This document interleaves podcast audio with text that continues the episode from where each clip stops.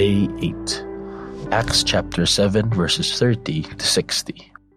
After 40 years had passed, an angel appeared to Moses in the flames of a burning bush in the desert near Mount Sinai. Moses was amazed by what he saw and went near the bush to get a better look. But he heard the Lord's voice I am the God of your ancestors, the God of Abraham, Isaac, and Jacob.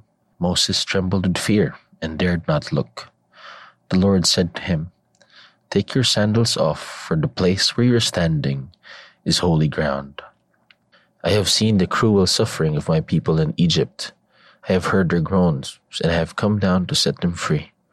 Come now, I will send you to Egypt. Moses is the one who was rejected by the people of Israel. Who made you ruler and judge over us? They asked. He is the one whom God sent to rule the people and set them free with the help of the angel who appeared to him in the burning bush. He led the people out of Egypt performing miracles and wonders in Egypt and at the Red Sea and for forty years in the desert. Moses is the one who said to the people of Israel, God will send you a prophet, just as he sent me, and he will be one of your own people. He is the one who was with the people of Israel assembled in the desert.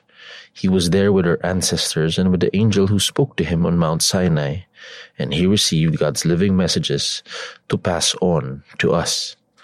But their ancestors refused to obey him. They pushed him aside and wished that they could go back to Egypt. So they said to Aaron, Make us some gods who will lead us. We do not know what has happened to that man Moses who brought us out of Egypt. It was then that they made an idol in the shape of a bull, offered sacrifice to it, and had a feast in honor of what they themselves had made. So God turned away from them and gave them over to worship the stars of heaven, as it is written in the book of the prophets. People of Israel, it was not to me that you slaughtered and sacrificed animals for forty years in the desert. It was the tent of the god Molech that you carried, and the image of Rephan, your star god. They were idols that you had made to worship, and so I will send you into exile beyond Babylon. Our ancestors had the tent of God's presence with them in the desert. It had been made as God had told Moses to make it, according to the pattern that Moses had been shown. Later on, our ancestors who received the tent from their fathers carried it with them when they went with Joshua and took over the land from the nations that God drove out as they advanced. And it stayed there until the time of David. He won God's favor and asked God to allow him to provide a dwelling place for the God of Jacob. But it was Solomon who built him a house. But the Most High God does not live in houses built by human hands. As the prophet says, Heaven is my throne, says the Lord, and the earth is my footstool. What kind of house would you build for me? Where is the place for me to live in? Did not I myself make all these things? How stubborn you are, Stephen went on to say. How heathen your hearts, how deaf you are to God's message.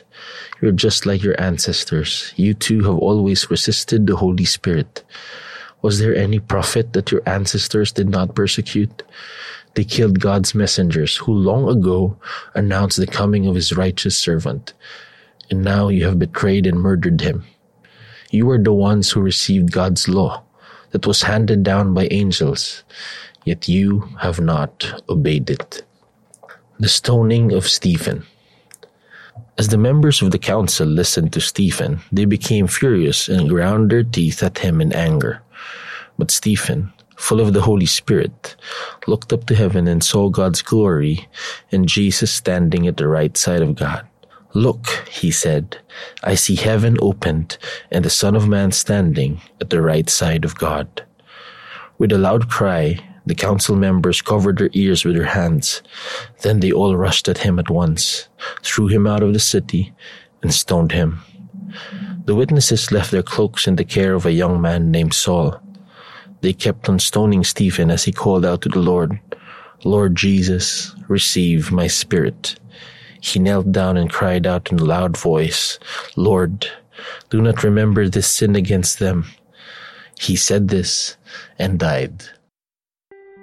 Prayer from the Book of Psalms, chapter 8 God's glory and human dignity. O Lord, our Lord, your greatness is seen in all the world.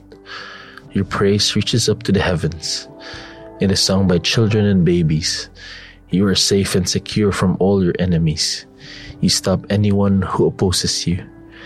When I look at the sky which you have made, the moon and the stars which you set in their places, what are human beings that you think of them?